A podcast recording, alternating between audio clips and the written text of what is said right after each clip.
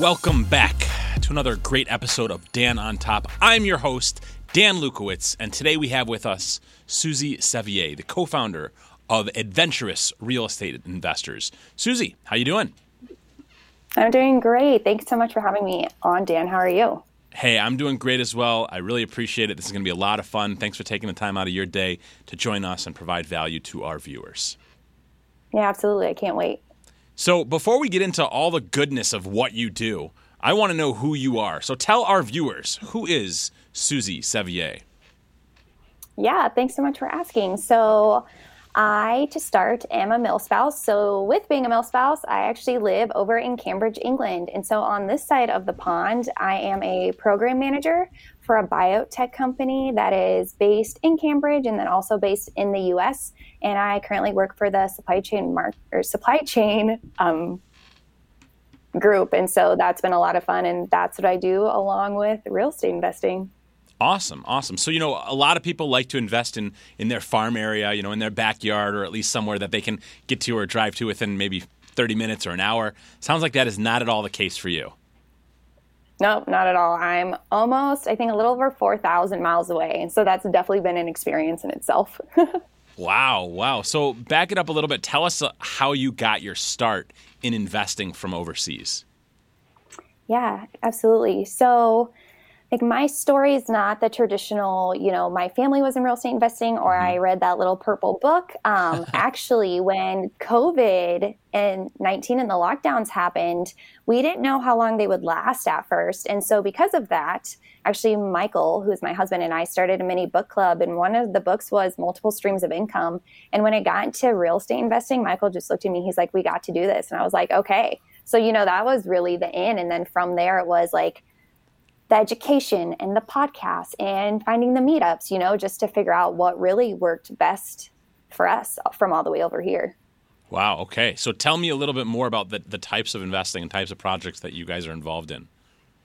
Yeah. So initially, actually, because it all kind of ties in, we were going to do single family BRRRRs because that's what you learn about, right? Mm-hmm, like mm-hmm. a lot of people say, like single family, single family, try that before you get into multifamily. And, and, and by the way, apologize to interrupt, but just for anybody watching this, a BRRRR is just a, a nice way of uh, sounding out an acronym, which is buy, renovate, rent, refinance. And the, the key there is that when you buy the property, you're buying it right, you're renovating it, you're renting it, and then at the time that you refinance, you're able to cash flow, pull out a lot of your equity there, and, and have a property that, that's you know bringing in significantly more than, than the mortgage uh, you know cost. So sorry, just wanted to throw that out there, but go ahead, continue. No, yeah, thanks so much for doing that. And like we had set up a team and everything, right? So like we had those systems and processes down, but – the market that we were going to invest in was in the Midwest. And what happened was an inland hurricane went through, and we were mm. like, whoa, what do we do now? Right. And initially, we were going to have 25 single family homes, sell them, and then 1031 them into a multifamily property, okay. you know, so that you don't have that capital gains tax. Sure. But what we decided was we can go straight into multifamily. So why don't we just do that now? And so what we are involved in is multifamily syndications. Oh, very nice. Okay, so you're actually raising capital, you're finding deals, you're putting the capital together with the deal, and then you're managing everything. Is that what I'm understanding? Yeah, absolutely. Mm-hmm. So Michael and I have been the lead sponsors from over here just because when we jumped in, we actually didn't know how it would all work, right? I mean, that's usually what happens with most people. And so we learned the broker relations side and the mm-hmm. acquisition mm-hmm. side and investor relations and marketing just because like we knew that the only thing we could not do from over here was physically be the boots on the ground. So we right. said to ourselves, like, if we learn everything else, then we have a pretty good chance in succeeding, right? And so that's exactly how we took that approach. So, how do you stay connected and manage those investor relations? I assume that your investors are also not on, you know, as you say, your side of the lake. Yeah, no, absolutely. They're not. And what it was was like a lot of consistency. So, it was showing up in the space and being there when they had questions, you know, because right away we found out that our friends and family were not going to be the ones investing with us. So mm-hmm. we had to start brand new. And so with that, like I said, it was being very consistent, right? So when somebody like at the end of a call had said like, "Oh, I'd love to learn more about this," we made an introduction. Or if somebody had said like, "Oh, do you know any meetups that are like this? You know, and saying, oh, yeah, I'll email you that after the call. It was literally doing what we said we were going to do, yes, you know? That's but huge. always, yeah, it is huge because like that little thing just grows so much trust, right? That mm-hmm. little bit that just it's it feels like it's the extra mile now at this point because so many people don't do it anymore, which is pretty unfortunate. But it was just being consistent and showing up and showing these people that like we do like care about you, right? Because this is a big deal. Like having somebody like I don't want to say give, but like take a chance on you with mm-hmm. their money, you know, because for some people, it can be their money that's in their whole entire 401k, or it sure. could be money that they have just saved. And so to show, like, no, I care about you, I care about your goals, I care about everything else that's going on with you, like, this is why that's important. And so that's really just showing up. Absolutely. It sounds like you made yourself a resource and you provided value. And then I love what you said the bottom line is you just always made sure to do what you said you were going to do. And I know when I first came into the industry, someone who I respected told me that. He said, What'll set you apart from other people is if you always do what you say you're going to do. And it sounds so simple, but it is so profound and it does set you apart. So I'm glad that you mentioned that. So, yeah, absolutely. I, I, go ahead. No, I was just going to add, like, absolutely. I mean, I even see that with you all the time, right? Like, with introductions and like with everything that you're doing, like on social media and getting out there, like with the interactions that we had, like, it's very like quick and at it. And like, I've never had an opportunity like with you where like I've asked and you just like fell off the radar, right? Like, you've always been there. So I do really appreciate that about you as well. Yeah. Hey, thank you. It's, it's my pleasure. That's how, you know, I want to make sure that I'm providing value to people and, you know that's it's it's just so important. I believe in it so much. So, you know, I'm, I'm really curious because, like, my experience in real estate investing is literally in my backyard um, with my own homes, right? And with, with, with homes that are very close by to where I live. You know, I remember renovating properties that were 25 minutes away and just like, oh man, it's so hard to get there. You're doing it from, from thousands of miles away. So, I'd love to hear some advice that you have for investors who are considering doing overseas investments. Yeah, that's a great question. So, I mean, I think the first thing that I would, the first piece of advice is to like make sure that the team that you have in place is like the team that you can count on, the team that you can trust. Like, don't just build a team because you want to get a deal right away, right? Because mm-hmm. if you get that deal and the team fails because the connection isn't there, right? And you're butting heads or you don't have those systems and processes in order. Like that is the number one thing you can focus on. Like whatever your strengths and weaknesses are, like make sure that those are compatible with others and make sure that like it goes beyond, right? Just the people on your team. Make sure that's the same with your property manager. Make sure that's the same with, you know, like even your brokers. You want to make sure that you like create a balance and a lot of alignment. And I know that sounds like a lot. You know, like, well, how do I create this team and how do I do that? But like through the networking and through the connections that you're making, like you will find those people and sure. like having that patience to be able to find the right people on your team is worth it in the long run, right? Because like there's just so much less stress and there's so much more alignment.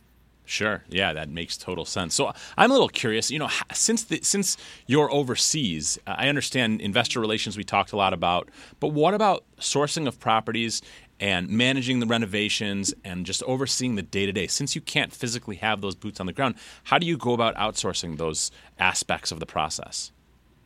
No, yeah, that's a great question. So, like one thing that we did was like beyond our traditional like because somebody on our team is in the area right like he can easily drive there but he doesn't know everything about how to run an apartment you sure. know and not a lot of people do. So we actually interviewed like quite a few property management companies to make sure that we were like that we found the one that we were having conversations with instead of getting the traditional yes we can raise the rents that high. Yes we can add this fee. Like yes yes yes. Like i don't want like a yes man or woman. Like i want somebody who will collaborate with me. And so that's really how we did it right and with our specific property actually the ceo said like i want to make sure i have somebody on the team who can handle this like a lot of times like you just get assigned a property and you hope for the best, you know? Mm-hmm. But like initially we had someone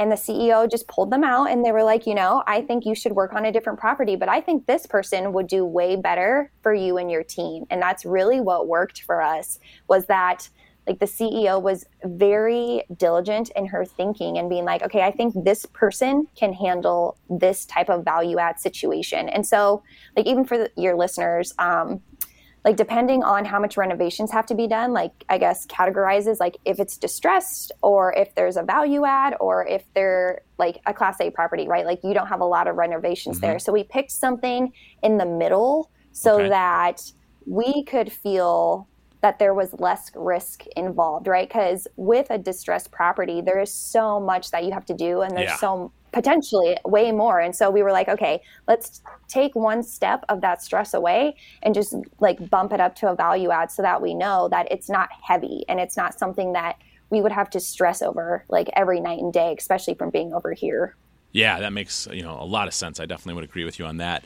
So, Susie, what would you say is the number one thing that's contributed to your success as an investor?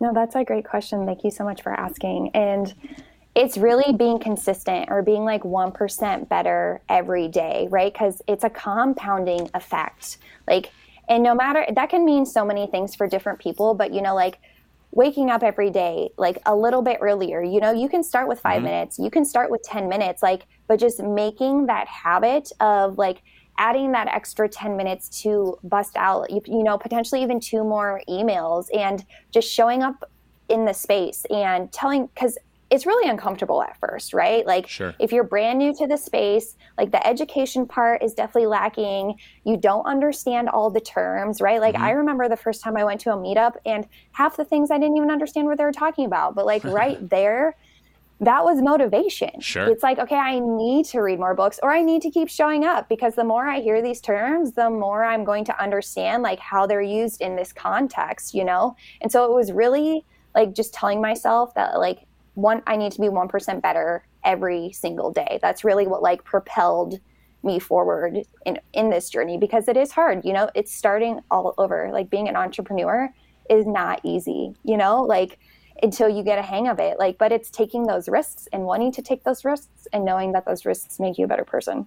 I love that. Yeah 1% better. It's it's so important. And that idea of persistence i think that a lot of people have this, you know, preconceived notion that entrepreneurs like have this like magic book and they're able to just, you know, get up one day and, and pull it out and know what to do and then the next day they pull it out and they do different things and this day is different. That you know, there is there is, you know, uh, in some sense, there's excitement and there's new things. But but really, what most successful people have been able to do is to come up with systems, to come up with procedures, to come up with things that work, and then just stick to it, right? Just go with it and do the same thing over and over and over again. And that's what I believe, you know, breeds massive success is figuring out how to do things and then just sticking to that plan, having that persistence, like you had mentioned before.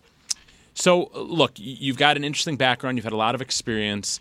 I'd really like to know if you know knowing everything that you know now, if you could go back in time to let's say 10, 15 years ago, what advice would you give yourself or what would you do differently?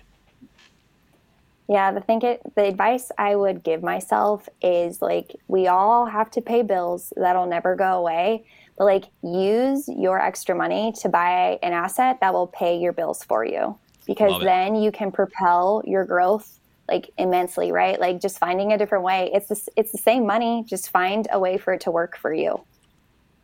Yeah, I love it. That's that is great, and I think that you know if people are able to invest in things that can give them passive income and that can help give them a lifestyle of freedom, right? Can free them from having to pay their bills. Like you said, you're always going to have to pay the bills, but if you have an asset or you have an investment that's going to help you pay those bills, that's just a, a, you know a lot more freedom. So I definitely I appreciate that. That definitely resonates. So I want to say, I want to just ask you also. I know you gave a lot of good advice so far, but if we could boil it down, and if people are just going to tune in for for the next sixty seconds, I want to know the top three pieces of advice you would give them. Yeah, so I think the first one is like figure out your end goal, and that would be like where do you want to be financially? Where do you want to be in your life? Like, do you actually want to leave your traditional job, right? So that's one. Your second one would be like, find out your why. And you want to find out your why because then that will drive you to that end goal. It, will be the reason mm-hmm. why you wake up in the morning and you stay up later at night. And then the third one is to actually take action. Like, don't mm-hmm. get stuck in analysis paralysis don't get stuck saying to yourself, I will do this tomorrow. Like continue to take the action because the action is what brings the results. There you go. I love it. Figure out your end goal, find your why, and take action. I, I can listen. We're approaching 100 episodes of the show, and I've interviewed some incredibly successful people, and it's it's awesome to, from my perspective to hear this overlap when I ask that question. One of the most common responses is that third response, which is take action. Don't get stuck in analysis paralysis. Take action. We control the inputs, and that's how you'll see success. So I, I just love hearing it over and over again. It never gets old because it's a key to success, frankly. So listen, Susie, really appreciate your time. You've added some tremendous value. We've got a little over a minute left. I'm going to turn the tables on you. Okay? Do you have any questions for me? Yeah, actually, what was your first step? Like to get towards all of this, right? Because we talk about taking action. Like, what was the first piece of action you took? Uh, the first piece of action that I took was buying my first home. Um, you know, I had an opportunity to buy a home for myself and my family, and I was looking at things that were, you know, 100% move-in ready at X price. This was in the middle of the recession, and I, I noticed that there was a bank-owned asset one pro- one street over. So I contacted the bank. I bought the property. I did all of the renovation myself by subcontracting it out, and I just I, I took that action. I jumped in, and I wasn't afraid to to learn. You know, I wasn't afraid of the unknown. I wasn't afraid to grow, and that really catapulted me into my career of real estate investing. No, I love it. Like because even in the middle of a recession, that's hard for people to do. So that's awesome that you like got past that fear. Absolutely. Well, hey, Susie, thank you so much for joining us. This has been another great episode of Dan on Top. Really appreciate you taking the time. Yeah, no, thank you for having me on. It's been a pleasure. Absolutely. Well, hey, I'm Dan Lukowitz. Thank you so much for joining us. We'll look forward to seeing you soon.